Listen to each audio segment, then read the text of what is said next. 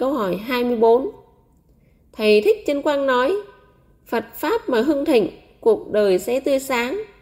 Phật Pháp mà suy tàn, cuộc đời sẽ héo hắt heo. Xin hỏi nhân dân, ý một, Phật Pháp là gì? Ý hai, Phật Pháp hưng thịnh là khi nào?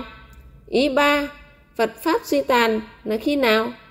Ý bốn, Phật Pháp suy tàn hay hưng thịnh thì ảnh hưởng gì đến cuộc đời con người và ảnh hưởng đến cuộc đời của những ai? Câu hỏi hai mươi bốn, ý một, Phật Pháp là gì? Phật là vị toàn năng toàn giác, việc gì cũng biết, việc gì cũng làm được. Pháp là lời dạy của vị toàn năng toàn giác.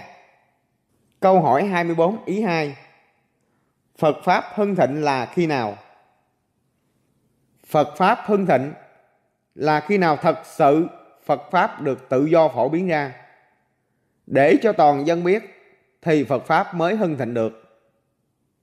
Còn Phật Pháp bị mấy vị thầy là đệ tử của Phật cấm thì Phật Pháp không hưng thịnh được.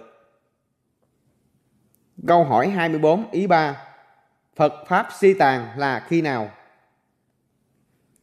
Phật Pháp suy tàn là khi mấy ông thầy chùa có chức có quyền cấm triệt để, chửi Đức Phật dạy giải thoát là đạo tà, lo lót người có quyền cấm nữa thì Phật Pháp suy tàn. Khi đó đạo cô hồn thống trị trong tất cả các chùa.